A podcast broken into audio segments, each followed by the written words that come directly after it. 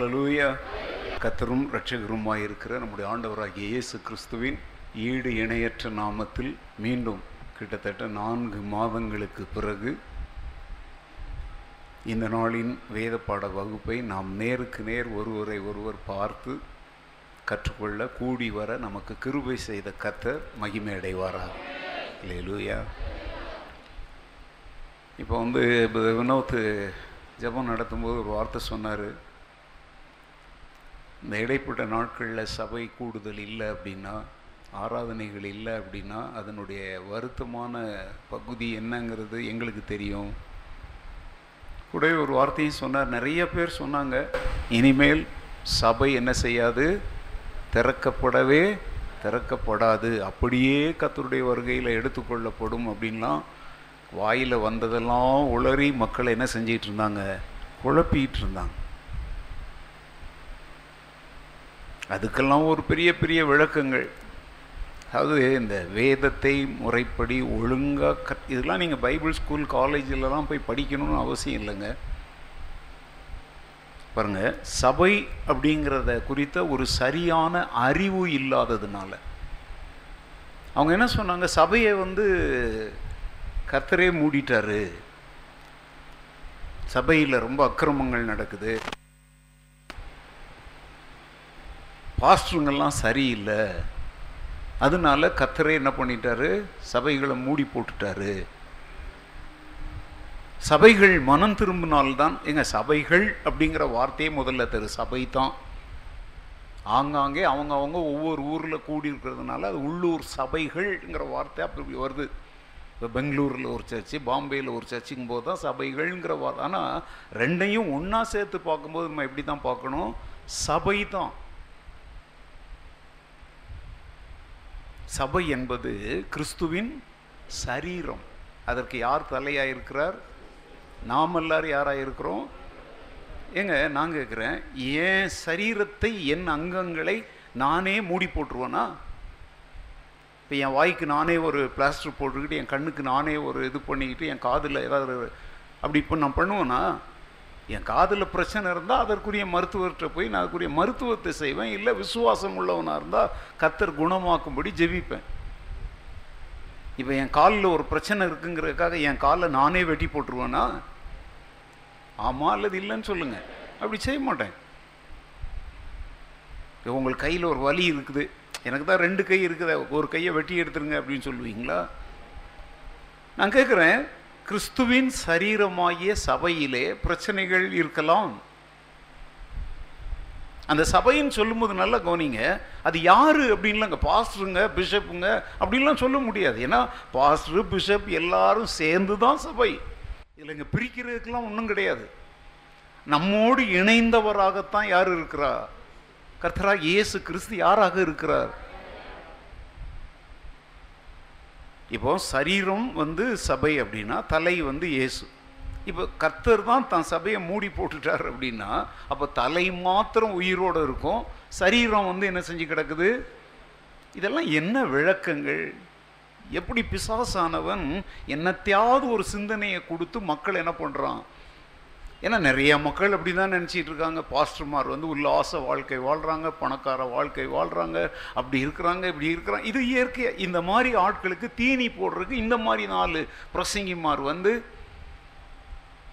இடைப்பட்ட இந்த நான்கு மாதங்கள்லாம் இந்த ஒரு யுத்தமே நான் பெருசாக செஞ்சேன். சபை மூடப்படவில்லை. ஆலய கட்டிடங்கள் தான் மூடப்பட்டிருக்கிறது. இப்போ நான் கேட்குறேன் கர்நாடகாவில் இப்போ சர்ச்சஸ் திறந்தாச்சு. அவங்க சொன்னாங்க சபை என்றைக்கு மனம் திரும்புகிறதோ அப்போ தான் தேவன் சபை என்ன செய்வார் திறக்க அனுமதிப்பார்னு சொல்லி. இப்போ நான் கேட்குறேன் தமிழ்நாட்டில் இப்போ சபைகள் இன்னும் திறக்கலை. பெங்களூரில் சபை கர்நாடகா அப்போது இவங்க உபதேசத்தின்படி கர்நாடகாவில் இருக்கிற சபைகள்லாம் என்ன பண்ணிட்டாங்க? மனம் திரும்பிட்டாங்க. தமிழ்நாட்டில் இருக்கிற சபைகள்லாம் இன்னும் என்ன செய்யலை? இது ஒரு மூடத்தனமான உபதேசம் அல்ல சபை தான் உலகளாவிய சபை. கத்தத்தமுடைய வருகையில் வந்து சபைகளை எடுத்துக்கொள்ள வரல சபையை எடுத்துக்கொள்ள வரப்போகிறார். இப்போதாங்க நீங்கள் வந்து பாருங்க அகாப்பே அப்படிங்கிற ஒரு ஒரு பவுண்டரிக்குள்ளே நீங்கள் அடைக்கப்பட்டிருக்கிறீங்க. ஆண்டவருடைய வருகை வரும்போது அகாப்பையோ ஏஜியோ பெண்டிகாசலோ அது இதெல்லாம் அங்கே ஒன்றும் கிடையாது. கிறிஸ்துவின் இரத்தத்தால் மீட்கப்பட்ட ரட்சிக்கப்பட்ட அவருடைய பிரசுத்தவான்களை அவர் எடுத்துக்கொள்ளுவார். அதுக்கு பேர் AG church Pentecost church Agape church CSI சர்ச்சுன்னு பேர் கிடையாது. புரியுதா உங்களுக்கு நான் பேசுறது? அந்த சபைக்கு பேரே கிடையாது. அதுதான் அவர் மனவாளன் நாம் மணவாட்டி அவரோடு நாம் இணைந்து கொள்ள போகிறோம்.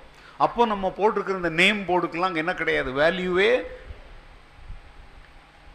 ஒருவேளை கிட்டத்தட்ட நான்கு மாதங்களுக்கு அப்புறம் என்னுடைய வேத பாடத்தை இன்றைக்கு நான் துவங்குகிற நே முதல் வேத பாட வகுப்பிலேயே இந்த ஒழுங்கற்ற காரியங்களை சொல்லி ஒருவேளை இதை உலக அளவில் கவனித்து கொண்டிருக்கிறவர்களுக்கு ஒரு புரிதல் ஏற்படுமானால் அது எனக்கு கிடைக்கிற ஒரு பெரிய சந்தோஷமாக இருக்கும்.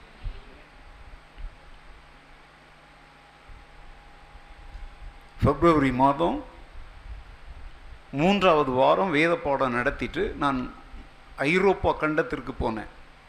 அங்கே போய் பல சபைகளில் நான் பிரசங்கித்த பொழுது நல்ல கவனிங்க தோல் நிறம் அவங்களுடைய முறைகள் கொஞ்சம் வித்தியாசமாக இருந்துச்சு ஒழிஞ்சு நான் மைக்கை எடுத்துட்டு புல்பீட்டில் நிற்கும் போது அகாப்பே சபையில் என்ன மனநிலையோடு என்ன வைராக்கியத்தோடு என்ன எதிர்பார்ப்போடு நிற்பனோ அதே எதிர்பார்ப்போடு அதே வாஞ்சியோடு தான் அங்கே நின்னேன்.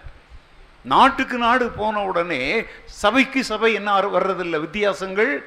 அவங்க உடையில் வித்தியாசங்கள் இருக்கலாம் உணவு பழக்க வழக்கங்களில் வித்தியாசலாம் உள்ளே வர்றவங்கள வரவேற்பதில் வித்தியாசம் இருக்கலாம். ஆனால் அங்கு இருப்பதும் இயேசு கிறிஸ்துவின் ரத்தத்தால் சம்பாதிக்கப்பட்ட அவருடைய சபை.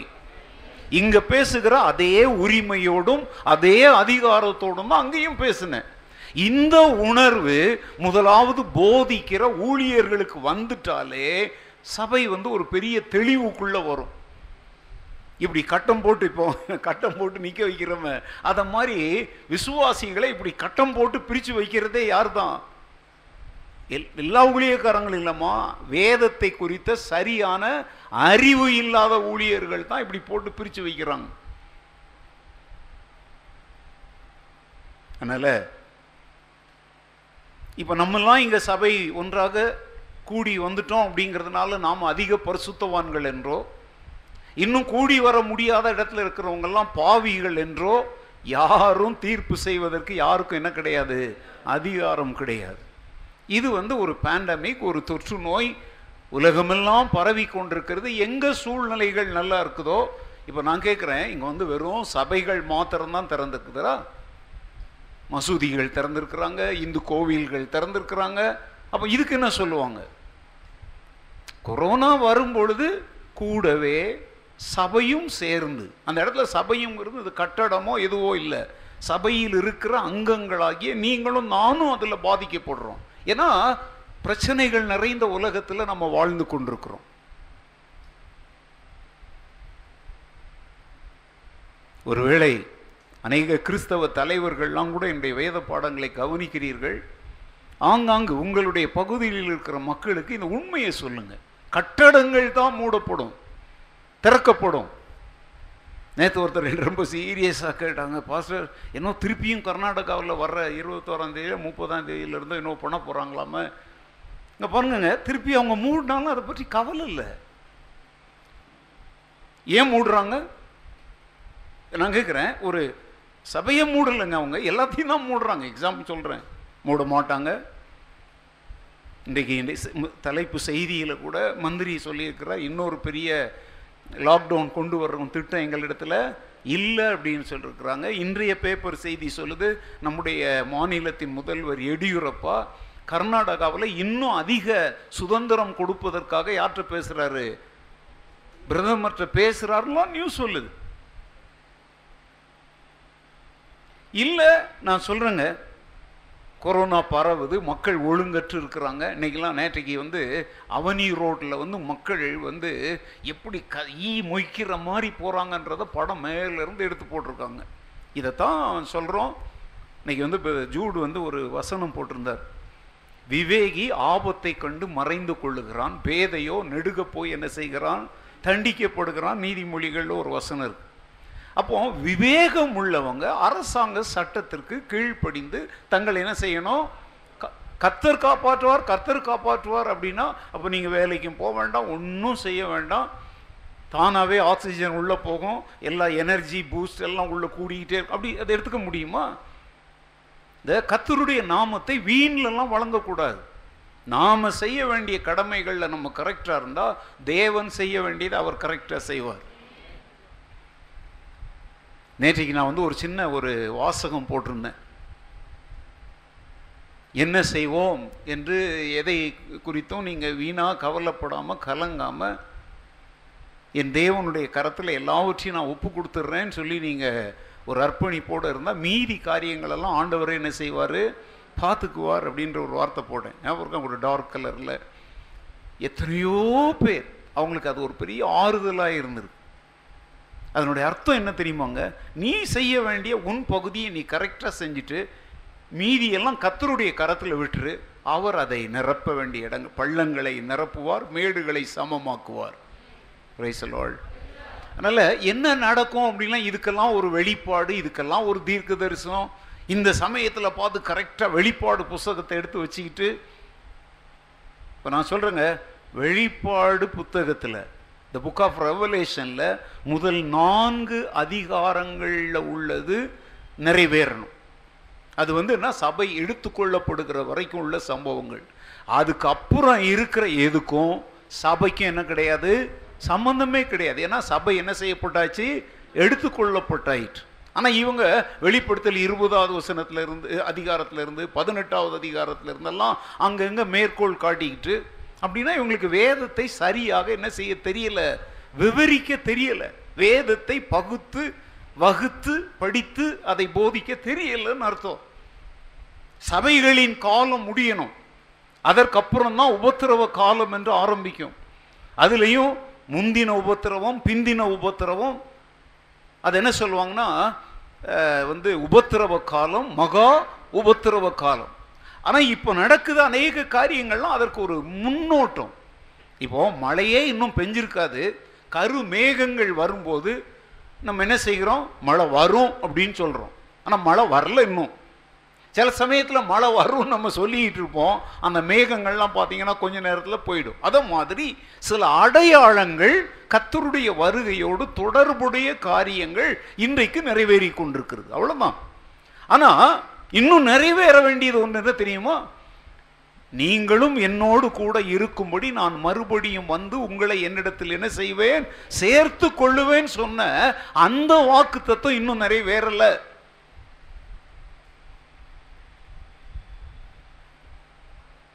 ஹலோ புரியுதா? புரியலையா?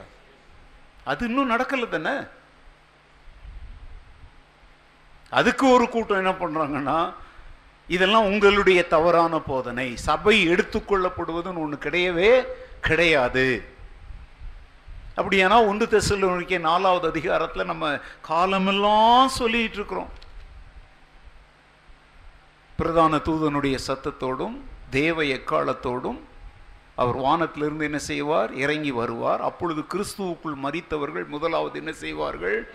பின்பு உயிரோடு இருக்கும் நாமும் அவருக்கு எதிர்கொண்டு போக மேகங்கள் மேல் எடுத்துக்கொள்ளப்பட்டு இவ்விதமாய் என்றென்றைக்கும் அவரோடு கூட இருப்போம். இந்த வார்த்தைகளாலே ஒருவரை ஒருவர் என்ன செய்யுங்கள்? இப்போ நான் கேட்குறேன் இந்த பேண்டமிக் இந்த கொள்ளை நோய் இருக்கிற இந்த காலத்தில் நமக்கு இருக்கிற ஒரே ஆறுதல் என்ன தெரியுமாங்க? எந்த நேரத்தில் வேணாலும் நம்முடைய கத்தர் வருவார். இந்த பாழாய் போன இந்த உலகத்திலிருந்து நம்மை அவர் தம்மோடு என்ன செய்வார்? மறித்து போன பரிசுத்தவான்கள் மகிமையாய் உயிர் தெழுவார்கள். மறியாமல் இருக்கிற நாம் என்ன அடைவோம்? மறுரூபம் அடைவோம். இதுதான் நமக்கு இருக்கிற நம்பிக்கை. இதை கொண்டு ஒருவரை ஒருவர் நம்ம என்ன செய்யணும்? உற்சாகப்படுத்த வேண்டும். சும்மா தேவையில்லாத குழப்பங்கள்லாம் இவங்க தான் என்னவோ வெளிப்படுத்தல கரைச்சி குடிச்சவங்க மாதிரியும் இவங்களுக்கு மாத்திரம் ஸ்பெஷலாக ஆண்டவர் ஏதோ அப்படியே காதில் பைப் வச்சு சொல்கிற மாதிரிலாம் இந்த ரொம்ப அது என்ன சொல்கிறது இந்த பந்தா காட்டுறாங்க பார்த்தீங்களா இந்த மாதிரி ஆட்களுடைய பிரசங்கங்களை கேட்குறத முதல்ல நிறுத்துங்க. அவங்க வந்து என்ன செய்கிறாங்கன்னா எங்களை மாதிரி ஒரு குறிப்பிட்ட நாள் தினந்தோறும் சாயங்காலம் ஆனால் ஒரு பதினஞ்சு நிமிஷமோ முப்பது நிமிஷமோ வந்து பேசுகிறாங்க அவங்க வீடியோக்களை போட்டுக்கிட்டே இருக்கிறாங்க. அதனால தான் நான் சொல்கிறேன் நல்லா கவனிங்க. அவங்க பேசும் பொழுது வேதத்திற்கு விகற்பமாக உங்களை குழப்பத்திற்குள் தள்ளுகிற விதமான காரியங்கள் இருந்தால் அதை கேட்பதை முதல்ல என்ன செய்யணும்? நிறுத்தணும். நீங்கள் அதை கேட்டுக்கிட்டே இந்த பக்கமும் கேட்டுக்கிட்டே இருந்தீங்கன்னா நீங்கள் குழந்து குழப்பத்தில் தான் இருப்பீங்க. தேவனுடைய வசனம் யாரையும் குழப்பாது. பாட்டு பாடுறோம்ல கத்தர் வசனம் வல்ல சம்மட்டி கண்மலையையும் பிளந்து. இன்னொன்று அதில் அதே பாடலில் இன்னொரு அடிச்சிருமா இருண்ட கண்களை தெளிவாக்கும் இருண்ட ஆத்மா என்ன அடையும்?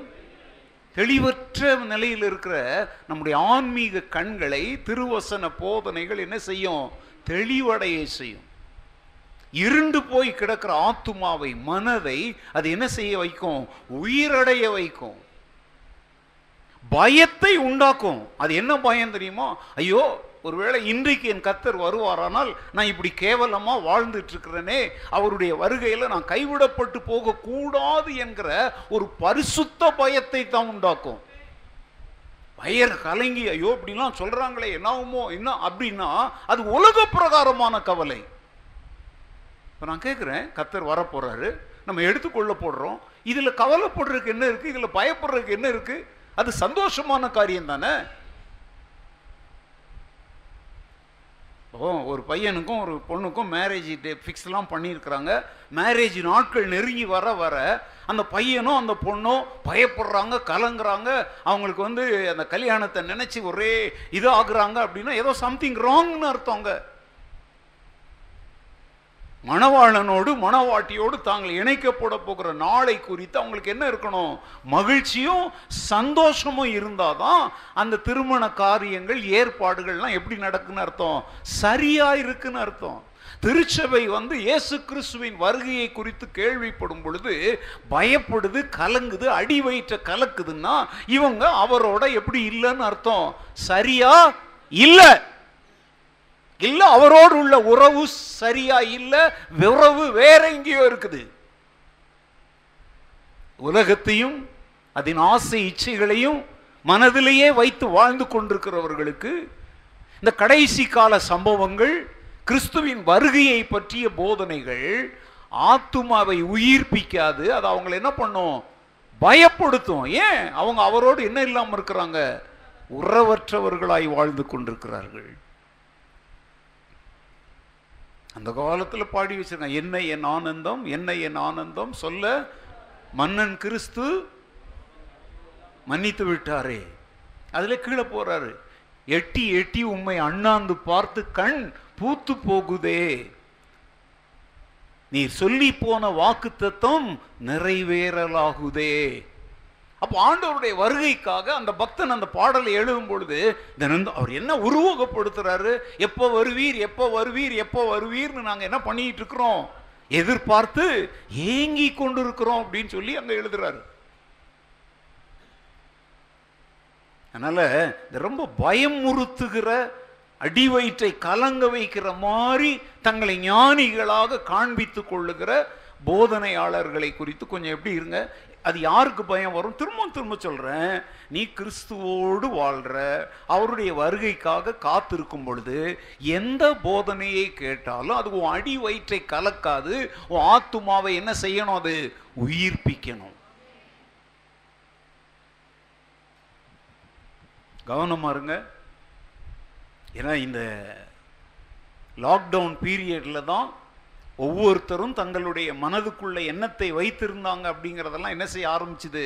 வெளியே வர ஆரம்பிச்சுது. தமிழில் சொல்லும் பூனைக்குட்டி வெளியே வந்துருச்சுல்ல அப்படின்னு. நான் கூட ஒரு சிலரெல்லாம் இவங்கெல்லாம் நல்ல போதகர்கள் நல்ல தெளிவாக இருக்கிறாங்க அப்படின்னு நான் என் மனதில் நினைத்து கொண்டிருந்தவங்கெல்லாம் அஞ்சு பைசாவுக்கு லாயக்கு இல்லாதவங்க அப்படிங்கிறத இந்த பீரியடில் கண்டுபிடிச்சிட்டேன் நான்லாம். ஏன்னா தாறுமாறாக போகுது.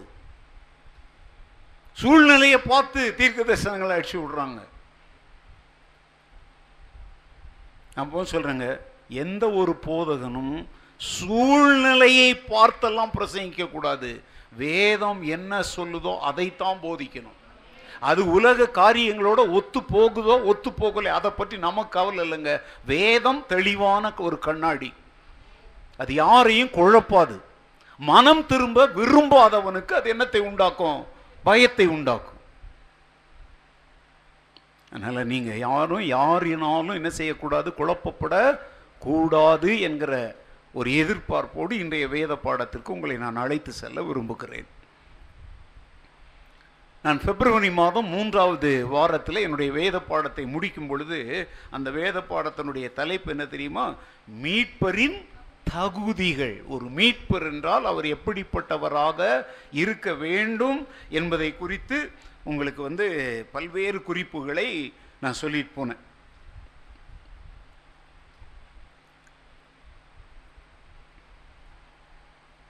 இன்றைக்கு மீட்பின் சத்தியங்கள் என்கிற தலைப்பிலே உலகத்தின் சிருஷ்டிப்பு முதல் நித்திய வாழ்வு வரை உள்ள இந்த இடைப்பட்ட காலத்தில் மீட்பர் மீட்பு. யாருக்கு மீட்பு? எதன் மூலம் மீட்பு? அந்த மீட்பை ஏற்றுக்கொண்டால் என்ன ஆசீர்வாதங்கள்? ஏற்றுக்கொள்ளாவிட்டால் என்ன வேதனைகள்? இவைகளை மையப்படுத்தி ஆதி முதல் அந்தம் வரை நித்தியம் வரை உள்ள காரியங்களை ஒரே தலைப்பில் என்ன தலைப்பு? மீட்பின் சத்தியங்கள் என்கிற தலைப்பில் நம்ம கற்றுக்கொண்டு வந்தோம். இந்த நான்கு மாத இடைவெளியில் ஒருவேளை நீங்கள் அதை மறந்து போயிருந்தாலோ கோட்டை விட்டிருந்தாலோ நோட்ஸை கொஞ்சம் என்ன செஞ்சு பாருங்கள் திருப்பி பாருங்கள் இல்லை நம்முடைய யூடியூப்பில் போயிட்டு கடைசி ஒரு சில வாரங்கள் நான் பேசின அந்த வேதப்பாட வகுப்பை இன்னொரு முறை என்ன செய்யுங்க? கேளுங்க. இட்ஸ் வெரி இம்பார்ட்டன்ட் கண்ட கண்டதெல்லாம் கேட்டுட்டு இருக்கிறத விட இப்போ பள்ளிக்கூடத்தில் பிள்ளைகளை சேர்க்குறோம். ஒரே புஸ்தகத்தை தானே கடைசி வரைக்கும் படிக்கிறாங்க. ரிவ்யூன்னு ஒன்று பண்ணுறாங்க காலாண்டு தேர்வு அரையாண்டு தேர்வு. காலாண்டுக்கு ஒரு புஸ்தகம் அரையாண்டுக்கு ஒரு புஸ்தகம் அப்படின்னு வைக்கிறாங்க. ஒரே புஸ்தகம் தானே. அதை மாதிரி நீங்கள் வந்து இப்போ கேட்ட சத்தியங்களில் நிலைத்திருக்கணும்னா எங்கே விட்டோமோ அங்கே போய் ஒரு ரெண்டு மூணு பாடங்களை கேளுங்கள் ராத்திரி தூங்குறதுக்கு முன்னாடி ஒரு நாளைக்கு ஒரு பாடமாக ஒரு மூணு நாலு பாடங்களை கேட்டு பாருங்கள் எல்லாம் திரும்ப. ஏன்னா நான் எப்போதுமே ஒரு வழக்கத்தை வைத்திருக்கிறேன். ஒரு புதிய பா வேடப்பாட வகுப்பில் வரதுக்கு முன்னாடி முன்னாடி என்ன சொன்னேங்கிறத உங்களுக்கு என்ன செய்வேன்? எப்போதுமே நினைவுபடுத்துகிற ஒரு வழக்கத்தை நான் வைத்திருக்கிறேன். அதனால் எல்லாரும் இப்போ நீங்கள் வந்து நேரடியாய் கேட்கிற உங்களுக்கும் சொல்லுகிறேன். ஆன்லைன் மூலமாக உலகின் பல பகுதியிலிருந்து கேட்கிறவர்களுக்கும் சொல்லுகிறேன். இந்த கனெக்டிவிட்டி விட்டு போகாமல் இருக்கணும் அப்படின்னாக்க நீங்கள் எங்கே போங்க? அந்த கடைசி பிப்ரவரி மாதம் மூன்றாவது வாரம் வரைக்கும் நான் பேசினேன் அட்லீஸ்ட் ஒரு மூன்று வேத பாடங்களை ஒரு முறை என்ன செஞ்சு பாருங்க. கேட்டு பாருங்க. ஒரு சிலர் ஒருவேளை இன்றைக்கு தான் முதல் முறையாக ஆன்லைனில் என்னுடைய வேத பாடங்களை கேட்பவர்களாக இருப்பீர்களானால் உங்களுடைய தெளிவுக்காக என்னுடைய முந்தின சில பாடங்களை நீங்கள் கேட்க நேரம் எடுத்துக்கொள்ள வேண்டும் என்று உங்களுக்கு நான் ஆலோசனை சொல்லுகிறேன். ஓகே இன்றைக்கு ஒன்பதாவது பாடத்தை நான் துவக்குகிறேன். மீட்பின் சத்தியங்கள் என்கிற தலைப்பில் எத்தனாவது பாடம் இது? எத்தனாவது வருடம்? இப்போ எத்தனாவது வருஷத்தில் பேசிகிட்டு இருக்கிறேன் இது? ரெண்டாவது வருடம்.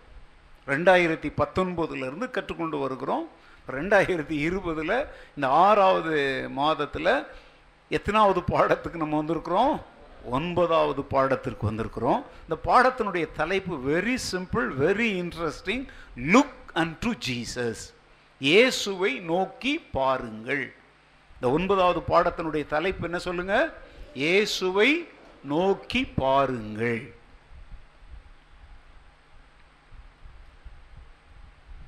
உங்களுடைய சொந்த வாழ்வின் மீட்பை குறித்த தெளிவான ஒரு அறிவை உடையவர்களாக நீங்கள் இருக்க வேண்டும் என்றால் உங்களுடைய மீட்பராகிய இயேசு கிறிஸ்துவை குறித்த தெளிவை முதலாவது நீங்கள் அடைய வேண்டும். புரியலையா? உங்களுடைய சொந்த மீட்பை குறித்து ஒரு தெளிவு உங்களுக்கு வரணும்னா அந்த மீட்பரை குறித்த சில தெளிவுகள் உங்களுக்கு தேவை. மீட்பர் யாரு? அவர் எப்படிப்பட்டவர்? அவர் என்ன அதை பற்றி தெரியல அப்படின்னா அவர் கொடுக்கிற மீட்பை குறித்தும் உங்களுக்கு என்ன இருக்காது? தெளிவு இருக்காது.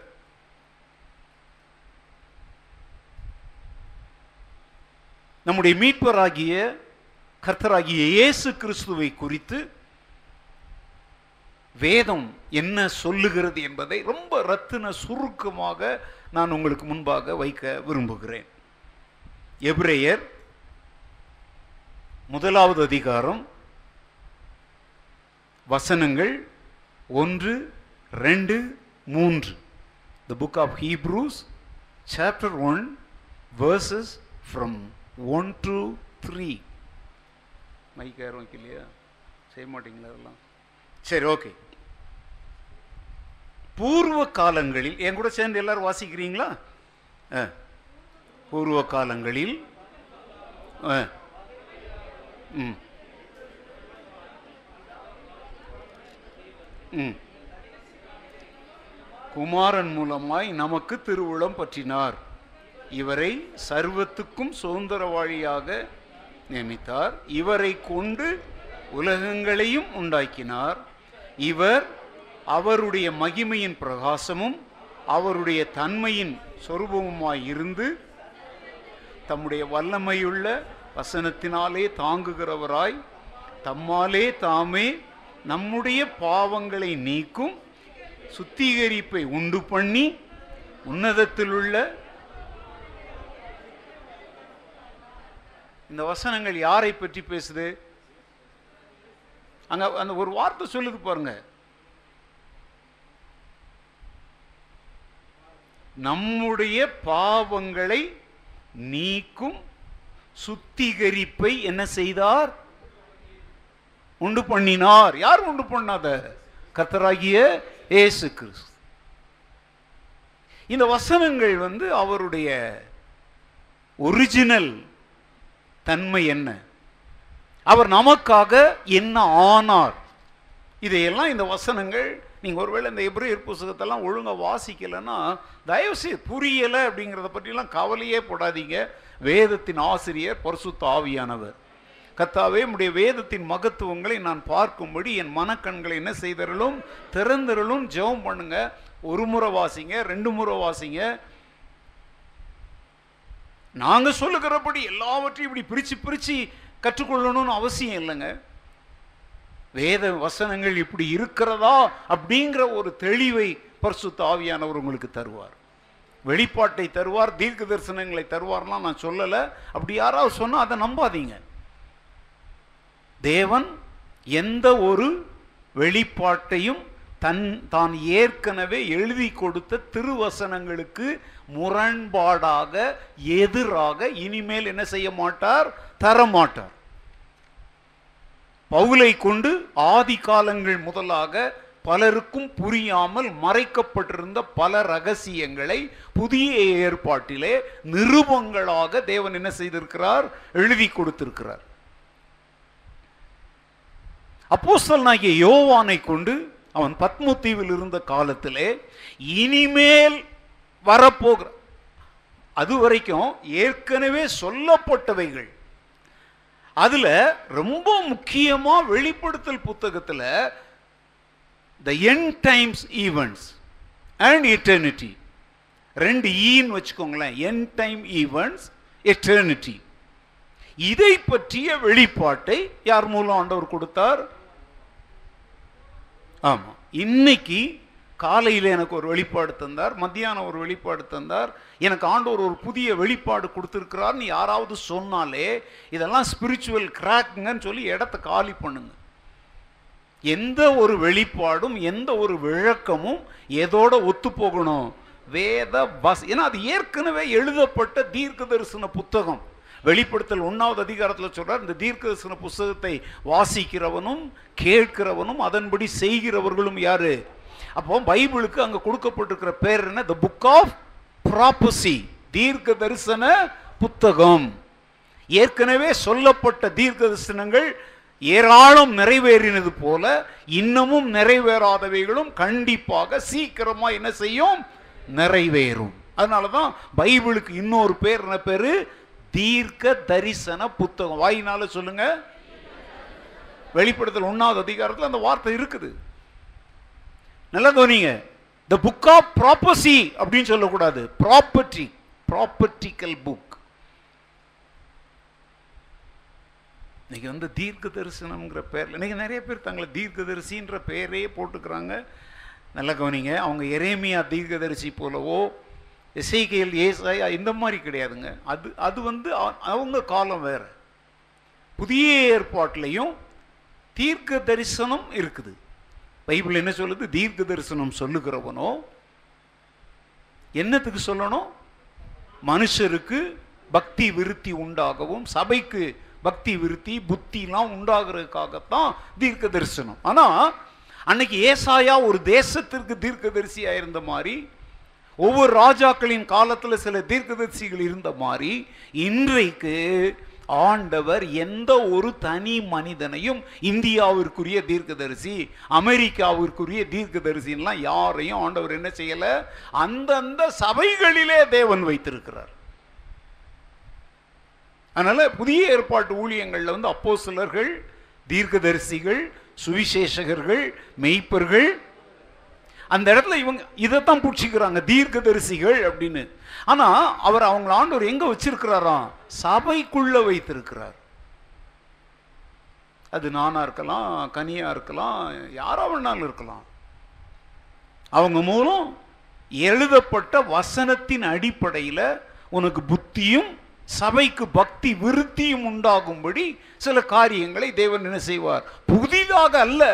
ஏற்கனவே நான் சொல்லியவைகளிலிருந்து அவர் எடுத்து உங்களுக்கு போதிப்பதினாலே என்னை மகிமைப்படுத்துவார் என்று பரிசுத்த ஆவியானவரை குறித்து இயேசு சொல்லிட்டு போயிருக்கிறார். இன்னைக்கெல்லாம் பல நாடுகள்ல இருந்து தீர்க்கதரிசிகள் வர்றாங்க அப்படின்னு சொல்லி நம்ம நாட்டு மக்கள் ஊழியர்கள் அவங்களுக்கு சிவப்பு கம்பள வரவேற்பு கொடுத்து இல்லாத ஒன்றை இருப்பது போல என்ன செஞ்சிட்டு இருக்கிறாங்க? வழி நடத்தி மக்களை குழப்பி கொண்டிருக்கிறார்கள். ஆனால் பேதிரு சொல்கிறாரு அதிக உறுதியான தீர்க்க தரிசன வசனமும் நமக்கு உண்டு. ஆகையால் பொழுது விடிந்து விடிவெள்ளி தோன்றும் வரைக்கும் இருளுள்ள ஸ்தலத்தில் பிரகாசிக்கிற விளக்கை போன்றிருக்கிற இவ்வசனத்தை கவனித்திருப்பது நலமாயிருக்கிறது என்று பேதர் எழுதி வைத்திருக்கிறார். அப்போ இன்றைக்கு நாம கடந்து போய் கொண்டிருக்கிற இந்த இருளான காலங்கள்ல நம்முடைய உள்ளத்துல ஒரு வெளிச்சத்தை நட்சத்திரத்தை போல அவர் உண்டாக்கும் வரைக்கும் நம்ம எதைத்தான் நம்பிக்கொண்டிருக்கணும்? வசனத்தை கவனித்திருப்பது வேற எதையும் கவனிக்க கூடாது. எதைத்தான் கவனிக்கணும்? இப்போ நல்லா கவனிங்க கொரோனாங்கிற வார்த்தை பைபிள் இல்ல ஆனா கொரோனாவை பற்றிய கொரோனா போன்ற காரியங்களை குறித்து வேதத்தில் ஏற்கனவே சொல்லப்பட்டிருக்குது.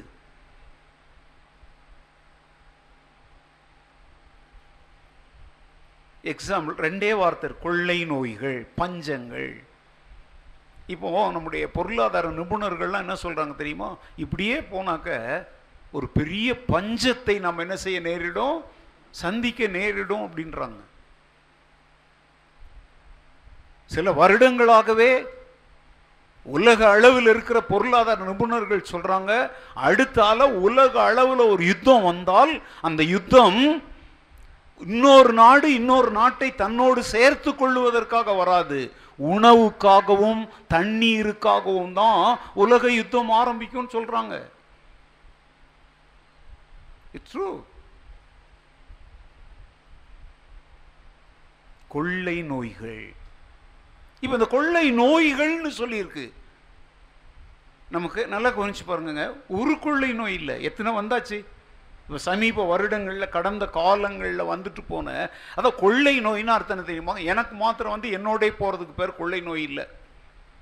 என்கிட்ட வந்து எங்கள் வீட்டில் இருக்கிறவங்களுக்கு மாத்திரம் வந்து அதுக்கு பேர் கொள்ளை நோய் இல்லை. ஒருத்தன்ட்டு துவங்கினது ஒரு தேசம் உலகமெல்லாம் போகுதுன்னா அதுக்கு பேர் தான் என்னது? கொள்ளை நோய். காலரா? கேள்விப்பட்டிருக்கீங்களா? அது என்னது? ஒரு கொள்ளை நோய். அதுக்கப்புறம் எபோலா வந்துச்சு. என்னன்னோ எனக்கு பேரெல்லாம் கூட நிறைய சொல்ல முடியல. பேர்ட் ஃபுல் பேர்டு பறவை காய்ச்சல் பன்றி காய்ச்சல். நம்ம எல்லாரும் ஆந்த்ராக்ஸ்னு ஒன்று வந்துச்சு தெரியுங்களா? ஒரு காலங்களுக்கு முன்னாடி. அப்போல்லாம் வந்து ஆந்த்ராக்ஸ்னு பேர். ஒரு ஒரு பதினைந்து இருபது வருடங்களுக்கு முன்னாடி ஆந்த்ராக்ஸுங்கிற வியாதி உலகத்தையே கலக்குச்சு. இதெல்லாம் என்னது? கொள்ளை நோய்கள். இப்போ நம்ம ஊரில் குட்டியாக சொல்லட்டுமாங்க. நமக்கு வந்து என்ன செய்யும்? இந்த மாதிரி ஒரு ஒரு இந்த எல்லா இடத்துலையும் வலிக்கும். அதுக்குன்னா பேர்? டெங்கு. அதுக்கு அதுக்கு முன்னாடி என்னது? Chikungunya. அது வந்து ஒரே ஒரு வீட்டுக்கு வந்துச்சா? ஒரு தேசத்துக்கே வந்துச்சா? இதை மாதிரி எவ்வளோ வருது? அதில் இது கொஞ்சம் பெருசாக வந்திருக்குது. ஏன்னா ஆண்டவருடைய வருகை வர கிட்ட வர வர எல்லாமே ஹை பீக்காக தான் போயிட்டுருக்கோம் அதாவது ஒரு சினிமாவோ நாடகமோ புத்தகமோ எதுவாக இருந்தாலும் அந்த கிளைமேக்ஸ்னு ஒன்று இருக்கும் இல்லையா? முடிவு பெற போகிற நேரம் வந்து எப்படி இருக்கும்? உப்பு சப்பு இல்லாமல் இருக்குமோ? ரொம்ப அப்படியே எல்லாரையும் அப்படியே சீட்டில் முனியில் வந்து உட்காந்து பார்க்க வைக்குமா? கிளைமேக்ஸ் நம்ம வாழ்ந்து கொண்டிருக்கிற காலம் இன்னொரு ஐம்பது வருஷம் கழிச்சு இயேசு வருவார் நூறு வருஷம் கழிச்சு வருவார்ன்ற உணர்வை யாராவது உண்டாக்குறாங்கன்னா அவங்கெல்லாம் அந்தி கிறிஸ்துவின் ஆவியினால வந்தவங்க. இதோ அவர் வாசல் அருகே சமீபமாய் வந்திருக்கிறார் அப்படின்னு சொல்லி யாக்கோபு சொல்றாரு பாத்தீங்களா? அப்படி யாராவது பிரசங்கிக்கிறாங்கன்னா அவங்க சரியா சொல்றாங்கன்னு அர்த்தம். இயேசுவின் வருகை எந்த நாள் என்று யாரும் குறிக்க முடியாது. ஆனால் அவர் வரும்பொழுது எப்படி வருவாராம்? திருடனை போல வருவார். திருடன்னா திருடன் மாதிரி ஒளிஞ்சு ஒளிஞ்சு அந்த அர்த்தத்தில் இல்லைங்க. திருடன் சொல்லிட்டுலாம் வரமாட்டான். யான்மை எதிர்பாராத நேரத்தில் வருவான். ஜாமத்தில் வருவான். அதாவது எல்லாரும் தூங்கி ஹாயாக இருக்கிற நேரத்தில் வருவான்ற அர்த்தத்தில் தான் எடுத்துக்கணும். இயேசுவை திருடனுக்கு ஒப்பிடக்கூடாது. அந்த இடத்துல திருடன் வருகிற அந்த காரியத்துக்கு தான் ஒப்பிடணும். அப்படின்னா ஆண்டவரே சொல்லியிருக்கிறார்ல மனுஷகுமாரன் வரும் காலத்தில் எப்படி இருப்பாங்க தெரியுமோ? லோத்துவின் காலத்தில் வாழ்ந்த மாதிரி பெண் கொடுத்தும் பெண் கொண்டும் புசித்தும் குடித்தும் நிர்விசாரமாக என்ன பண்ணிட்டு இருப்பாங்க? வாழ்ந்துகிட்டு இருப்பாங்க. கேஷுவலாக வாழ்வாங்க. இதுதான் அவருடைய வருகைக்குரிய ஒரு அடையாளமாக சொல்கிறார் அந்த நாள் உங்கள் மேல் திடீரென்று வராதபடி நீங்கள் ஜெபம் பண்ணி என்ன செய்யுங்கள்? விழித்திருங்கள். எதற்காக நான் இவ்வளோ விளக்கங்கள் இங்கே சொல்கிறேன் அப்படின்னாக்க வேதத்தில் ரொம்ப தெளிவாக எழுதப்பட்டவைகளை மாற்ற யாருக்கும் உரிமை இல்லை. அவர் எவ்வளோ பெரிய ஊழியக்காரராக இருக்கலாம் ரொம்ப சாந்தமாக பேசுகிறவராக இருக்கலாம் முகமே ஏசு மாதிரி வேஷம் போட்டுக்கிட்டு இருக்கலாம் ஆனால் வசனத்திற்கு விரோதமாய் பேசுகிறவர்களை பின்பற்றுகிறதை விட்டு விலகுகிற காலத்திலே நாம் வாழ்ந்து கொண்டிருக்கிறோம். ஸோ அதனால் இந்த எப்ரேயர் புஸ்தகங்கள் எல்லாம் படிங்க. ஆண்டவரே சில விளக்கங்களை உங்களுக்கு தருவார். புரியாதவைகளை விளக்குவதற்கு எங்களை போன்ற நபர்களை தேவன் வைத்திருக்கிறார். அதுவும் நான் எப்பவும் சொல்கிறேங்க அவங்க அவங்க அவங்க அவங்க சொந்த போதகர்கள்கிட்ட முதல்ல போகணும். கண்டவங்ககிட்டலாம் போகக்கூடாது பசி எடுத்தால் பிள்ளை எங்கே வரணும்? முதல்ல வீட்டுக்கு வரணும். வீட்டில் கூட சாப்பாடு யார்கிட்ட இருக்குது? அண்ணங்கிட்ட போய் அண்ணா சோறு கொடுனா அப்படின்னா போய் அம்மா கிட்ட அதனால் நல்ல அதற்காக இன்னொரு சபை மக்கள் இன்னொரு சபை போதகருடைய போதங்களை கேட்கக்கூடாது அப்படின்லாம் நான் சொல்லலை. தீமை செய்யாத சுயநல நோக்கம் இல்லாத உங்கள் பணத்தின் மேலேயே குறியாய் இல்லாமல் மக்களுக்கு எப்படியாயிலும் கத்துடைய வார்த்தையை உள்ளதை உள்ளபடி போதிக்க வேண்டும் என்று உலகத்தில் ஆங்காங்கே சிலரை தேவன் வைத்திருக்கிறார். நிறைய பேரில் சிலரை வைத்திருக்கிறார். அவர்களுடைய போதனையை எந்த பயமும் இல்லாமல் நாம் தாராளமாக என்ன செய்யலாம்? கேட்கலாம். அப்படிப்பட்ட போதகர்கள் நிச்சயமாக ஒரு உள்ளூர் சபையை மையப்படுத்தி முக்கியப்படுத்தி என்ன செய்வாங்க? பேசுவாங்க. உங்க ஜெப குறிப்பெல்லாம் எங்ககிட்ட அனுப்புங்க. நாங்க ஜெபிக்கிறோம். எங்ககிட்ட ஜெப வீரர்கள் இருக்கிறாங்க அப்படின்னு சொல்றாங்கன்னா உள்ளூர் சபையை விட்டு உங்களை என்ன பண்றாங்க அவங்க? டைவர்ட் பண்றாங்க. யாக்கோபு சொல்றார் உங்களில் ஒருவன் வியாதிப்பட்டால் சபையின் மூப்பர்களை என்ன செய்வானாக? வரவழைப்பானாக. இப்போ நீ வியாதிப்பட்டால் எங்களுக்கு ஃபேக்ஸ் பண்ணி எங்களுக்கு இமெயில் அனுப்பு. ராத்திரியும் பகலும் எங்கள் ஜெப வீரர்கள் உங்களுக்கு ஜெபிப்பாங்க அப்படின்னா அவங்க வந்து நிச்சயமாக வேதத்தின் ஊழியத்தை செய்யலை.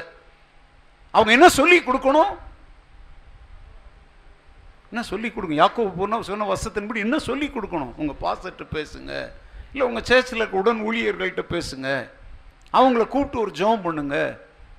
யாருக்காவது விரோதமாக உங்களுடைய மனதில் கசப்பும் வைராக்கியமும் பாவங்கள் இருக்குமானால் ஒருவர் குற்றங்களை ஒருவருக்கு ஒருவர் என்ன செய்யுங்க?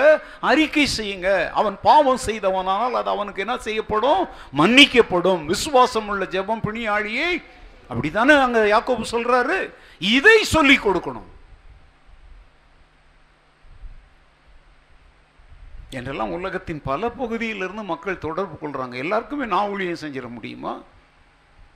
சிலற்றெல்லாம் கேட்க நீங்கள் சர்ச்சுக்கு போகிறீங்களா அவங்க சொல்கிறாங்க இல்லை எங்கள் எங்களுக்கு சர்ச்சே கிடையாது. இந்த பகுதியில் சர்ச்சே கிடையாது அப்படின்றாங்க. உடனே நான் என்ன செய்யணும் தெரியுமா? அப்படிப்பட்டவர்களை அருகாமையில் இருக்கிற பட்டணங்கள் இல்லை அந்த நாட்டில் இருக்கிற எனக்கு அறிமுகமான ஊழியர்கள் நல்ல மூத்த விசுவாசிகளோடு நான் என்ன செஞ்சு விடுறேன்? இணைத்து விடுகிறேன்.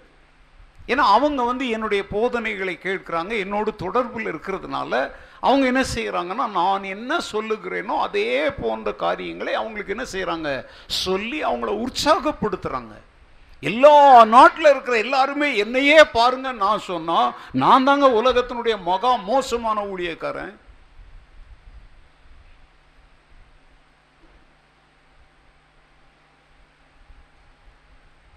ஒரு பத்து நாளைக்கு முன்னாடி ஜெர்மன் நாட்டிலேருந்து ஒரு சகோதரி கூப்பிட்டாங்க. அப்போ நான் கேட்டேன் என்னை பற்றி உங்களுக்கு எப்படி தெரியும்? அப்படின்னு கேட்டேன். அவங்க சொன்னாங்க எங்களுக்கு கரெக்டாக சொல்ல தெரியலையா? ஆனால் எப்படியோ அவங்க யூடியூப்பை பார்க்கும்படி யாரோ சொன்னாங்க. நாங்கள் வந்து ரொம்ப நாளாக அவங்க யூடியூப்பை என்ன செஞ்சிட்ருக்குறோம் பார்த்துட்ருக்குறோம். சரி விஷயத்தை சொல்லுங்கன்னா சில ஜெப குறிப்புகள் அவங்க பிரச்சனைகளெல்லாம் சொன்னாங்க.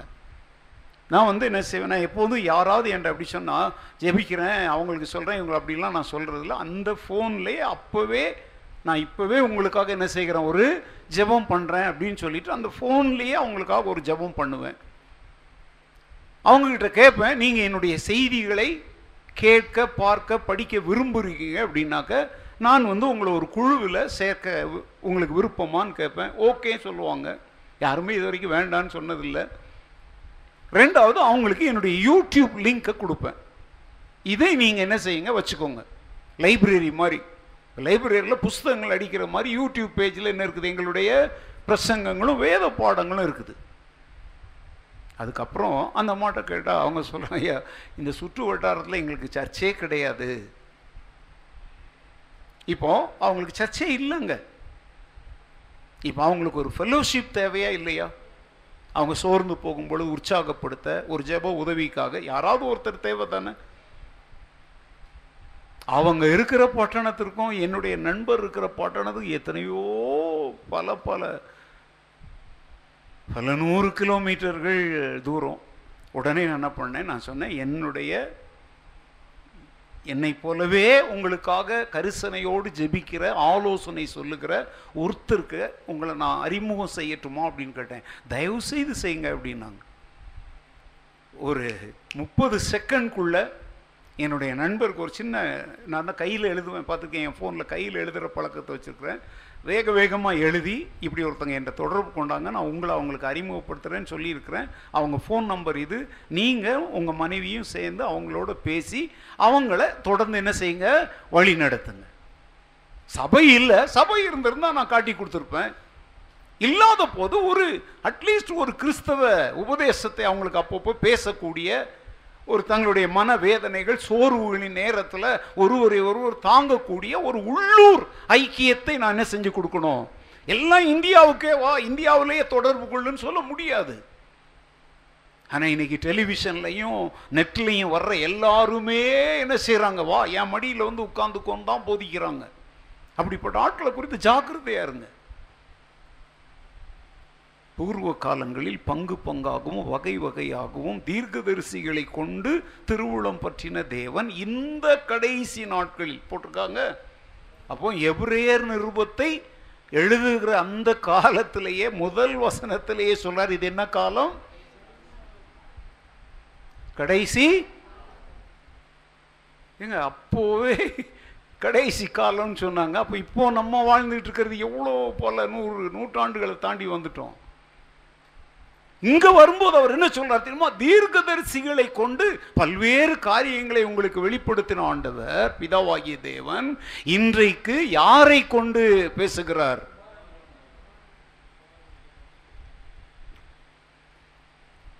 அவர் யாரு? இல்ல இல்ல அங்க என்ன போட்டிருக்கு? அவரை பற்றி என்ன போட்டிருக்கு? அவரை கொண்டு திருமணம் பற்றினார். அவர் யாரு? இவர் சர்வத்துக்கும் சுதந்திரவாளியாக நியமித்தார். இவரை கொண்டு உலகங்களை உண்டாக்கினார். அவரே அவருடைய மகிமையின் பிரகாசமும் அவருடைய தன்மையின் சொரூபம். இந்த வார்த்தை கவனிங்க. சொரூபம்னா என்ன? விக்கிரகம். ஐடல்.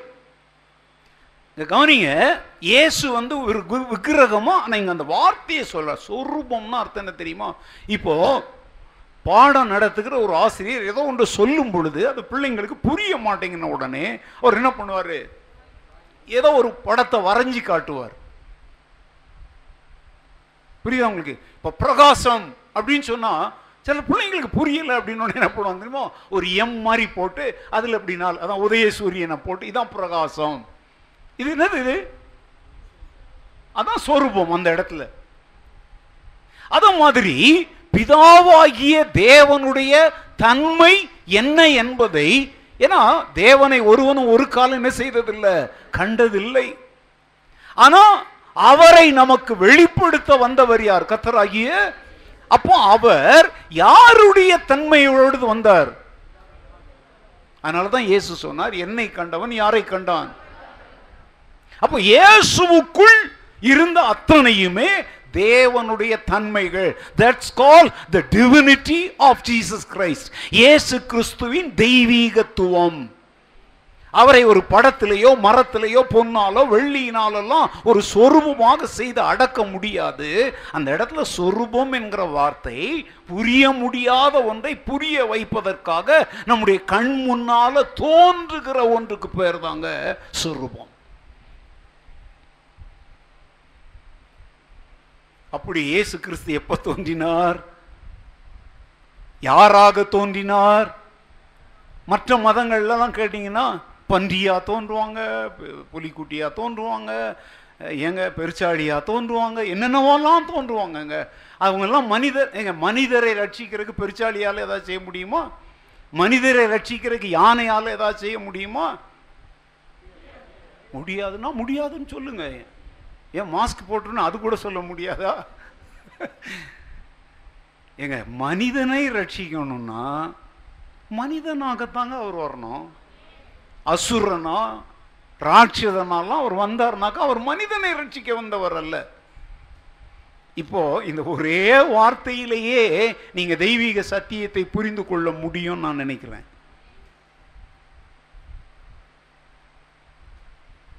மனிதரை ரட்சிக்க ஒருவர் வரணும் அப்படின்னா அவர் யாராகத்தான் வரணும்? யாருடைய தன்மையோடு வரணும்? அது ஒரு பக்கம் இருக்கட்டும். மனிதனுடைய தன்மையும் அவற்றை இருக்கணும். அப்படியே அவர் ஆகாசத்தில் வந்து தொங்கிட்டு அப்படியே பறந்து போறவராக இருக்கக்கூடாது. நம்மை போல வாழ்ந்து நம்மை போல பாடுபட்டு நம்மை போல சகலத்தையும் சந்தித்து எல்லாவற்றிலும் வெற்றி எடுத்த ஒருவர் தான் நம்மை வெற்றிக்குள்ள வழி நடத்த முடியும்.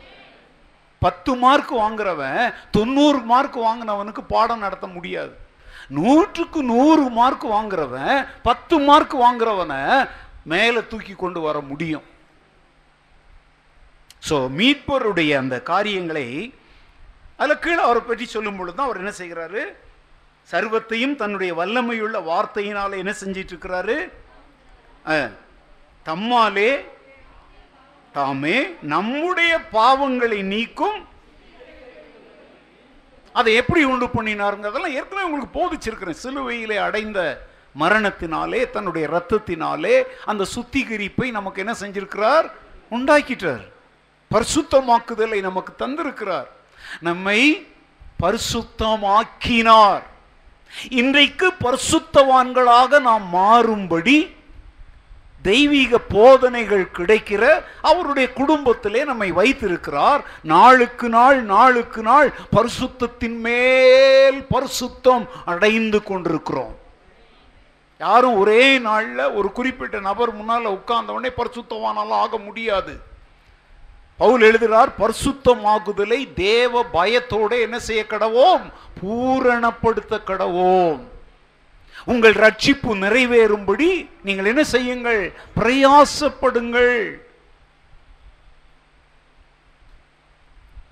சோ இந்த வேத வசனங்களை நீங்க வீட்டில் போய் இன்னொரு முறை வாசிங்க. குறிப்பு நம்பர் ஒன்.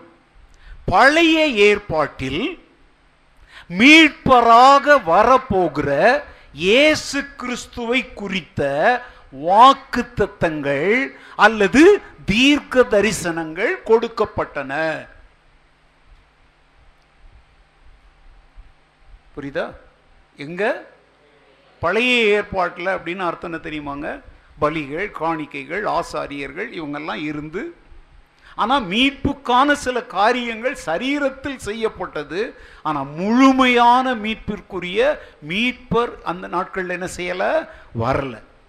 ஆனால் மீட்பருடைய வருகைக்காக நம்ம மீட்பர்னு சொல்கிறோம் அவங்க மேசியான்னு சொல்கிறாங்க மேசியா தான் யாரு? மீட்பர். மீட்பர் தான் யாரு? மேசியா. அவர் தமக்கு சொந்தமானதில் வந்தார்.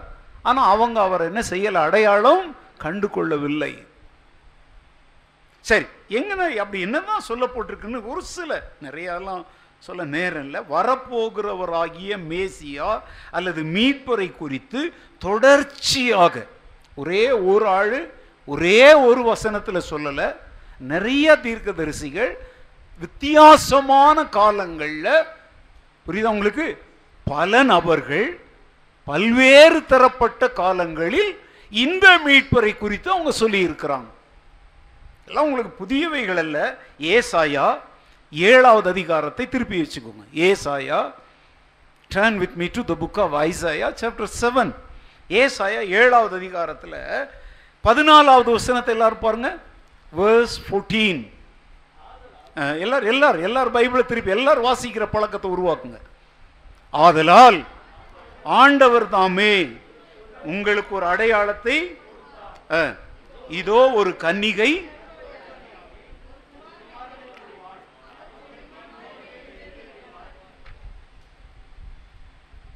இதெல்லாம் டிசம்பர் மாதத்தில் கிறிஸ்மஸ் பிரசங்கமாக கேட்டு கேட்டு போனதாகி போச்சு இல்லை? ஏங்க ஏசாயா ஏழு பதினாலு ஒரு இதோ ஆண்டவர் தாமே உங்களுக்கு என்னத்தை கொடுப்பார்? ஒரு அந்த வார்த்தையை கவனிங்க. ஒரு அடையாளத்தை கொடுப்பார். அந்த அடையாளம் என்ன? ஒரு கன்னிகை கர்ப்பவதியாகி குமாரனை பெறுவாள். அவருக்கு என்ன பெயர் கொடுப்பாங்க? பாருங்க அடையாளம் ரொம்ப தெளிவாக இருக்கா? அடையாளம் என்ன? ஒரு கன்னிகை கற்பவதி ஆவாள் ஏங்க இது உலகத்தில் யாரும் கேள்விப்படாத ஒண்ணுங்க. கன்னிகை எப்படி கற்பவதியாக முடியும்? திருமணமான ஒரு பெண்ணு தான் கர்ப்பவதியா மாற முடியும். இங்க அடையாளம் என்ன? திருமணமான ஒரு பெண் கர்ப்பவதியானா அது ஸ்பெஷல் நியூஸ் எல்லாம் கிடையாது. திருமணம் ஆகாத ஒரு கன்னியாகிய ஒரு பெண் கர்ப்பம் தரித்து ஒரு குமாரனை பெறுவாள். அப்படின்னா இது நார்மலா சூப்பர் நேச்சுரலா இயற்கையானதா இயற்கைக்கு மேலானதா? பேரும் அங்க சொல்றாங்களா? என்ன பேரு? நீங்க கேட்கலாம். இல்ல அவருக்கு இயேசுன்னு தானே பேர் கொடுத்தாங்க. எங்க நல்லா கவனிங்க. அதே இயேசு பிறந்த பொழுது யோசேப்புக்கு அங்க சொல்றார். அவருக்கு என்ன பெயரிடுவாயாக அஹ், இயேசு என்று பெயரிடுவாயாக ஏனெனில் அவர் தமது ஜனங்களின் பாவங்களை நீக்கி அவர்கள் என்ன செய்வார்? ரட்சிப்பார். ஆனா அதே அதிகாரம் முடியும் பொழுது அவர் அவர் அவர் என்ன என்னவென்று அழைக்கப்படுவார்? அதுக்கு அர்த்தம் இப்போ இந்த இம்மானுவேல் என்பது அவருடைய ஈயர் பெயர் கிடையாது அவர் யார் என்பதற்குரிய பெயர். இப்போ நான் யாரு? இல்ல. ரூபன் சத்யராஜ் இல்ல. சொல்லுங்கம்மா. என்ன நாசமோ என்ன கெட்டதா இருந்தாலும் சொல்லுங்க. பாஸ்டர். அப்புறம்தான் யார்? ரூபன் சத்யராஜ். நான் வந்து சைன் போடும்போது சில ஊழியக்காரங்க கூட சைன் போடும்போது ரெவரன் டாக்டர். ஏங்க ரெவரன் டாக்டருங்கிறது அவங்க பேர் இல்லைங்க. எனக்கெல்லாம் சிலர் அப்படி கேட்டு ரொம்ப சிரிப்பாக வரும். எவ்வளோ கோமாளிங்களா இருக்கிறாங்க பாரு. இப்போ ஆதார் கார்டுக்கு அரசாங்கத்துக்கு உங்கள் வீட்டுக்கு யாரோ வராங்க. உங்கள் வீட்டுக்காரர் பேர் அவங்க அவர் உங்கள் வீட்டுக்காரருக்கு பேர் என்ன பேர் ஹஸ்பண்ட் அவர் கையெழுத்து போடும்போது ஹஸ்பண்ட் அப்படின்னு போட்டு கையெழுத்து போடுறாருன்னா மென்டல்னு அர்த்தம். ஹஸ்பண்ட்ங்கிறது அவருடைய தன்மை அல்லது அவருடைய ரோல் அது மாதிரி இந்த இம்மானுவேல் அப்படிங்கிற பெயரினுடைய அர்த்தம் என்ன? தேவன்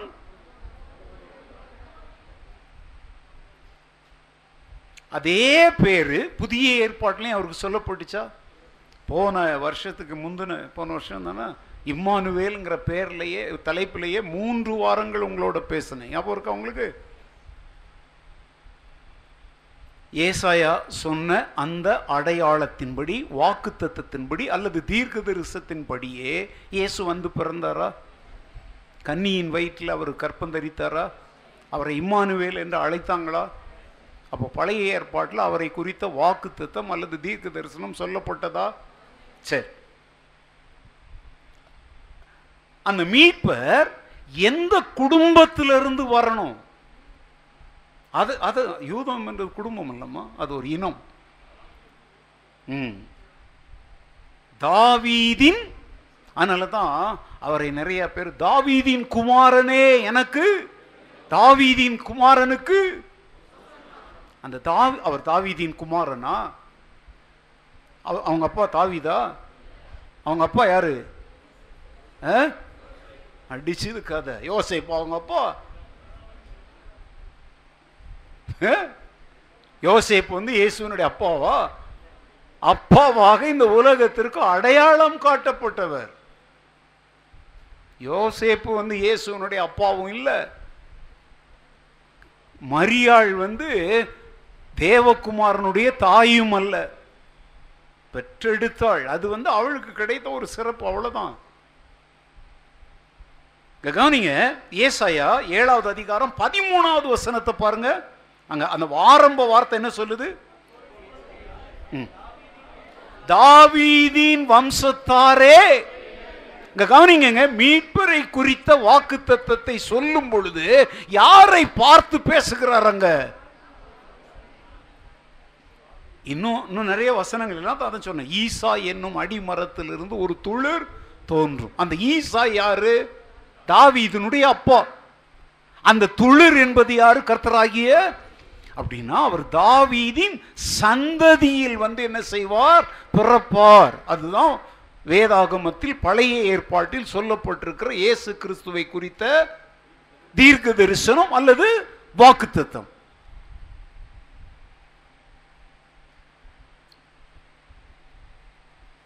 ஸோ ரெண்டு காரியத்தை பார்த்தோம். அவர் எந்த வம்சத்திலிருந்து வருவார்?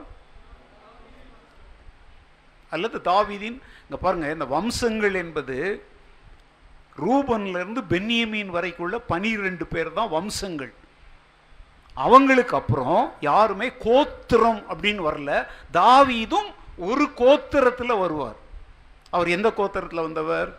யூதா கோத்திரத்துல வந்தவர். யூதாவிலிருந்து ஒரு செங்கோல் தோன்றும் அப்படின்னு போட்டிருக்குதா? அந்த யூதா அப்படிங்கிறது இல்லை. நல்லா கவனிங்க. அந்த யூதாங்கிற கோத்திரத்திலிருந்து ஈசா என்னும் அடிமரத்திலிருந்து ஒரு துளிர் தோன்றி அது செங்கோலாய் மாறும். செங்கோல் என்றால் ஆளுகை செய்கிறவர் என்று அர்த்தம்.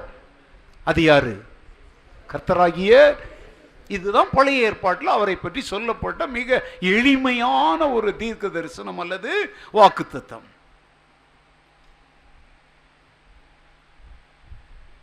அந்த மீட்பரை குறித்த தேவ திட்டம் அவர் என்ன செய்வார்? அதை வந்து அங்க சொல்றார் பாருங்க.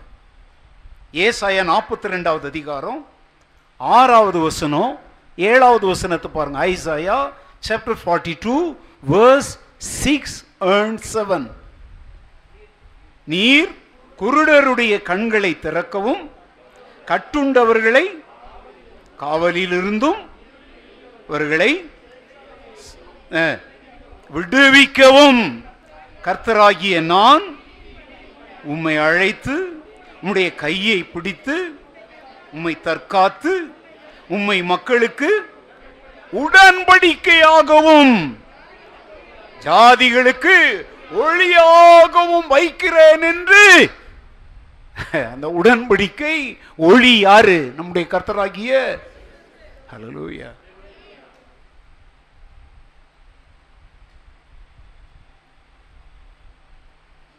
அப்போ நல்ல கவனிங்க. பழைய ஏற்பாட்டில் கத்தராகிய இயேசுக்கு நிறையா நிறைய இருக்கு. இன்னும் சகரியாவில் இருக்குது. அவர் என்ன சாப்பிடுவார்? அவருடைய பாடுகள் மரணங்கள் எல்லாம் இப்போ அதெல்லாம் இப்போ நான் இங்கே முழுசு சொல்லிட்டு இருக்கல சின்ன டிட்பிட்ஸ் மாத்திரம் கொடுக்குறேன்.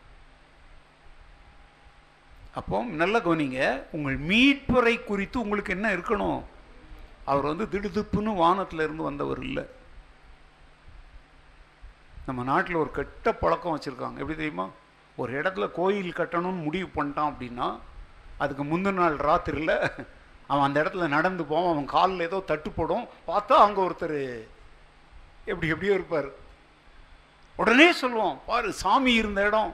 அது சர்ச்சாக இருக்கலாம் எதுவாக இருக்கலாம். எடி இந்த இடத்துல என்ன செய்யணும்? நம்ம சாமிக்கு என்ன கட்டணும்? எங்க இங்கே நல்லா கவனிங்க திடீர் பேருங்களை போட்டுக்கோங்க. என் ஆண்டவர் திடீர்னு வந்தவர் இல்லைங்க.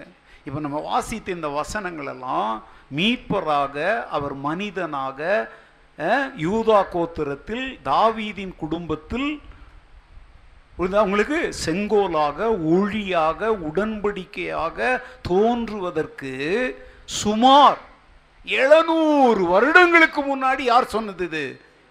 அப்படின்னா இவர் திடீர் ஏசு அல்ல தீர்க்க தரிசனங்களில் உரைக்கப்பட்டு பல நூறு ஆண்டுகளாக மக்களால் நம்பப்பட்டு அவருடைய வருகைக்காக மக்கள் காத்திருந்து கலாத்தியர் நாலு நாலு சொல்லுகிறபடி காலங்கள் நிறைவேறின பொழுது ஸ்ரீனிடத்தில் பிறந்தவராக இயேசு கிறிஸ்து இந்த பூமிக்கு வந்தார்.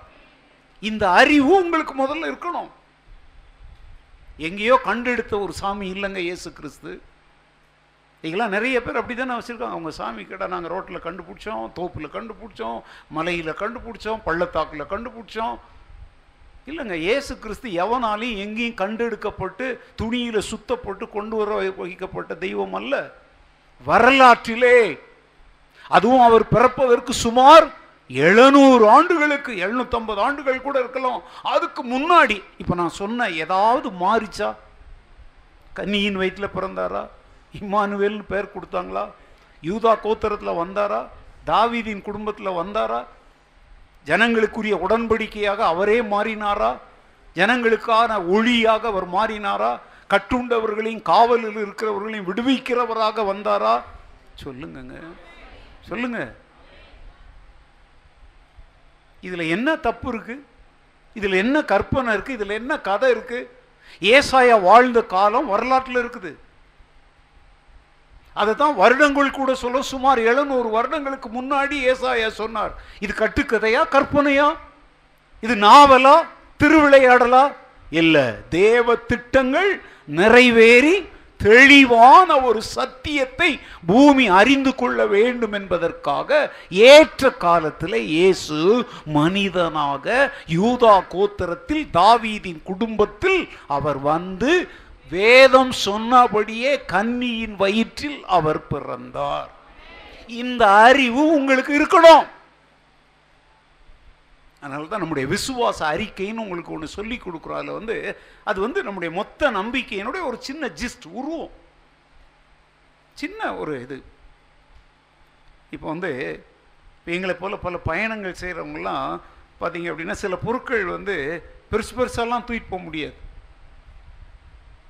இப்போ என்கிட்ட வந்து ஒரு சின்ன ஒரு இது இருக்குது மொத்தத்திலே ஒரு இந்த அது என்னது இந்த விக்ஸ் டப்பா வருது பார்த்தீங்களா அதில் பாதி தாங்க இருக்கும். ஆனால் அது என்னத்துக்குரிய தெரியுமா? இப்போ வெளிநாடுகள் இப்படிலாம் பயணம் போகும்போது இப்போ நான் வந்து வேற ஒரு டம்ளர் இந்த மாதிரி இதை யூஸ் பண்ண நான் விரும்பலை அப்படின்னா இதை நான் அப்படி இழுத்தாலே போதுங்க. அது வந்து ஒரு டம்ளர் மாதிரி மாறிடும். அதில் நான் காஃபியோ டீயோ ஜூஸோ ஏதோ வாங்கி குடிச்சிட்டு கழுவிட்டு திருப்பி இப்படி அமுக்குனாக்க அது சின்னதாகிடும் டம்ளர் வந்து ஆக்சுவலாக பெருசு. ஆனால் என் வசதிக்காக அதை என்ன பண்ணி வச்சிருக்கிறேன்? சுருக்கி வச்சிருக்கிறேன். இன்னொன்று இருக்குங்க. இவ்வளோதான் இருக்கும். இது வந்து என்ன தெரியுமா? வேறு ஒன்றும் இல்லை. இப்போ நான் இருட்டில் இருக்கிறேன் இல்லை ஒரு ஏரோப்ளேன்லேயே போகிறேன் ஒரு லைட் தேவைப்படும் ஏதோ ஒரு இடத்துல தேவைன்னா என் ஃபோன்லேயோ எதுலேயோ நான் அதை சொருவுனா இங்கே தானாகவே ஒரு டார்ச் அடிக்கும். இது மாதிரி டைனி ஆனால் அதே டார்ச்சை நீங்கள் இவ்வளோ நீளமாக கூட என்ன செய்யலாம்? அது மாதிரி வேதாகமத்தின் சில கருகலான சத்தியங்கள் சுருக்கமாக எழுதப்பட்டிருக்குது. ஆனால் அது நிறைவேறும் போது தான் அதனுடைய விளக்கங்கள் ரொம்ப பெருசாக இருக்கும். அம்மாமார் வந்து டிவியில் பிரியாணி செய்வது எப்படி அப்படின்னு பார்க்குறீங்க அரை ஹவரில் அவங்க செஞ்சு காட்டி தின்னுட்டு சூப்பர்ன்ட்டு போயிடுறாங்க. நீங்கள் அரை ஹவரில் செஞ்சால் அதை சூப்பர்னு சொல்ல முடியுமா? முடியாது. நீங்கள் செஞ்சு காட்டு வேணா சவால் வேணா விடுங்க. அவங்க வந்து அங்கே என்ன செய்கிறாங்க அங்கே வீடியோவில் பார்த்தீங்கன்னா அப்புறம் உப்பை கொஞ்சம் போடணும் அதை நன்றாக கலக்கி கொதிக்க விடணும்னா கொதிக்க விடுறதெல்லாம் காட்டிக்கிட்டு இருக்க மாட்டாங்க. இல்லையா? உப்பை போட்டு அப்படி கிண்டுன உடனே அடுத்தால டபக்குன்னு வீடியோ எங்கே வந்துடும்? அப்படி அந்த அம்மா திறந்து அப்படின்றதுக்கு வந்துடும் ஆனால் அதுக்கு நடுவில் அது வெந்தது உண்மை. அதை மாதிரி வேதாகமத்தின் தீர்க்க தரிசனங்கள் எல்லாம் ஒன்று ஒன்று ரெண்டு ரெண்டு ரெண்டு நாலு இப்படிலாம் சொல்லிக்கிட்டு இருக்கணும்னு அவசியம் இல்லை. அது வந்து அது விளங்கும் பொழுது அது நிறைவேறும் பொழுது எல்லா டீட்டெயிலோடு அது நிறைவேறும். பிரைசலால் அதனால் சும்மா சிலர் வந்திருப்பான் இது சொல்லியிருக்கா பைபிளில் அது சொல்லியிருக்கா பைபிள்ல. ஏங்க அது அந்த பேரில் சொல்லியிருக்காது. இப்போ கூட சொன்னேன் இப்போ என்னது கொரோனா பைபிளில் இருக்குது. ஆனால் என்ன பேரில் இருக்குது? கொள்ளை நோய்ங்கிற பேரில் இருக்குது. சிகரெட் பீடி சாராயம் டாஸ்மாக்லாம் கூடாதுன்னு பைபிளில் போட்டிருக்கா? டாஸ்மாக்லாம் பைபிளில் போட்டிருக்காது. மதுபானம் பாத்திரத்தில் ரத்த வருணமாக இருக்கும். பளபளப்பாக இருக்கும். ஆனால் குடிக்கும்போது அப்படியே அப்படியே தங்கமாக இறங்க ஆனால் முடிவில் அது ஒன்று என்ன செய்யும்? பாம்பை போல தீண்டும். பவுல் சொல்றா நீங்கள் மதுபான வெறி கொள்ளாமல் உங்கள் சரீரம் தேவனுடைய ஆலயம் அதை ஒருவன் கெடுத்தால் தேவன் அவன் என்ன செய்வார்? அந்த இடத்துல புரிஞ்சுக்கணுங்க. அது எத்தில பாக்கு போடுறதா இருக்கலாம் ஆண் பராக்குலாம் பைபிளில் எழுதியிருக்கார். சில லூஸுங்க அப்படி கேட்கும். பைபிள் அப்படி எழுதியிருக்கா? எதுக்கு எடுத்தாலும் பைபிளில் இது எழுதியிருக்கா? பைபிளில் இது எழுதியிருக்கா? ஏய் லூசு நீ சொல்ற வார்த்தையில் எழுதலை. தீர்க்க தரிசனத்தை நீ தெளிவாக கற்றுக்கொள்ள விரும்பினால் இது நம்ம வாழ்க்கையோடு சம்பந்தம் உடையதுங்கிறது உனக்கு புரியும். தன் வாழ்க்கை வேத வசனத்தாலே தொடப்படக்கூடாது. அது என்னை ஹேர்ட் பண்ணக்கூடாதுன்றவன் தான் இப்படிலாம் கேள்வி கேட்டுக்கிட்டு இருப்பான். வேத வசனத்திற்கு நடுங்குகிறவன் சின்ன வெளிச்சம் கிடைச்சா கூட போதும். அதை இருக பிடிச்சுக்குவான். அதைத்தான் பேதர் சொல்றார். பொழுது விடிந்து விடிவெள்ளி உங்கள் உதி உள்ளத்தில் உதிக்கும் அளவும் இருளுள்ள ஸ்தலத்தில் பிரகாசிக்கிற விளக்கை போன்ற இந்த வசனத்தை என்ன பண்ணிட்டு இருங்க கவனிச்சுக்கிட்டு இருங்க இப்போ நான் ஒரு பகுதியை தான் சொல்லியிருக்கேன். பழைய ஏற்பாட்டுன்னு நிறைய இருக்கு. அது சொல்லலை. இந்த அவருடைய பிறப்பு ரிலேட்டடானதை சொல்லியிருக்கிறேன். அப்போ மீட்பரை குறித்த சரியான அறிவு இல்லைன்னா எவன் வேணாலும் நம்மளை ஏமாத்திட்டு போயிடுவான். இப்போ மீட்பரை குறித்த எழுநூறு ஆண்டுகளுக்கு முன்பு சொல்லப்பட்டது வார்த்தையின்படியே நிறைவேறிச்சா? அப்படி நிறைவேறின வேற யாராவது ஒரு மீட்பர் இந்த உலகத்தில் யாராவது காட்ட முடியுமா? சொல்லுங்கள் முடியாதுங்க. அதனால தான் நம்ம சொல்கிறோம் வானத்தின் கீழே பூமியின் மேலே இயேசு கிறிஸ்துவின் நாமமே அல்லாமல் மனுஷர் ரட்சிக்கப்படும்படி வேறொரு நாமம் என்ன செய்யப்படவில்லை. அதனால தான் இயேசு நானும் வழியும் சத்தியமும் சொல்லாம நானே வழியும் சத்தியமும். நீங்க கட்டுக்கதையெல்லாம் நம்பி இயேசுவை பற்றி சொல்லலைங்க. வரலாற்றில் முன் குறிக்கப்பட்டு வரலாற்றில் சொல்லப்பட்டபடியே பிறந்து வாழ்ந்து மறித்து உயிரோடு எழுந்து மீண்டும் வரப்போகிற மீட்பரைத்தான் நம்ம ஆராதிக்கிறோம் அவரைத்தான் நம்ம மற்றவங்களுக்கு அறிவிக்கிறோம். கட்டுக்கதையை பேசுறவனே இவ்வளவு போல்டா பேசுவான் ஆனால் வரலாற்றின் நாயகனாகிய இயேசுவை குறித்து யார்கிட்ட பேசினாலும் ஆதாரபூர்வமா தயக்கமோ கலக்கமோ பயமோ இல்லாம தைரியமாக அவரை குறித்து அறிவிக்கும்படி தேவன் நம்மை அழைத்திருக்கிறார். சமயம் வாய்த்தாலும் வாய்க்காவிட்டாலும் திருவசனத்தை ஜாக்கிரதையா என்ன செய்யணும்? அறிவிக்க வேண்டியவங்களுக்கு அறிவிக்க வேண்டும்.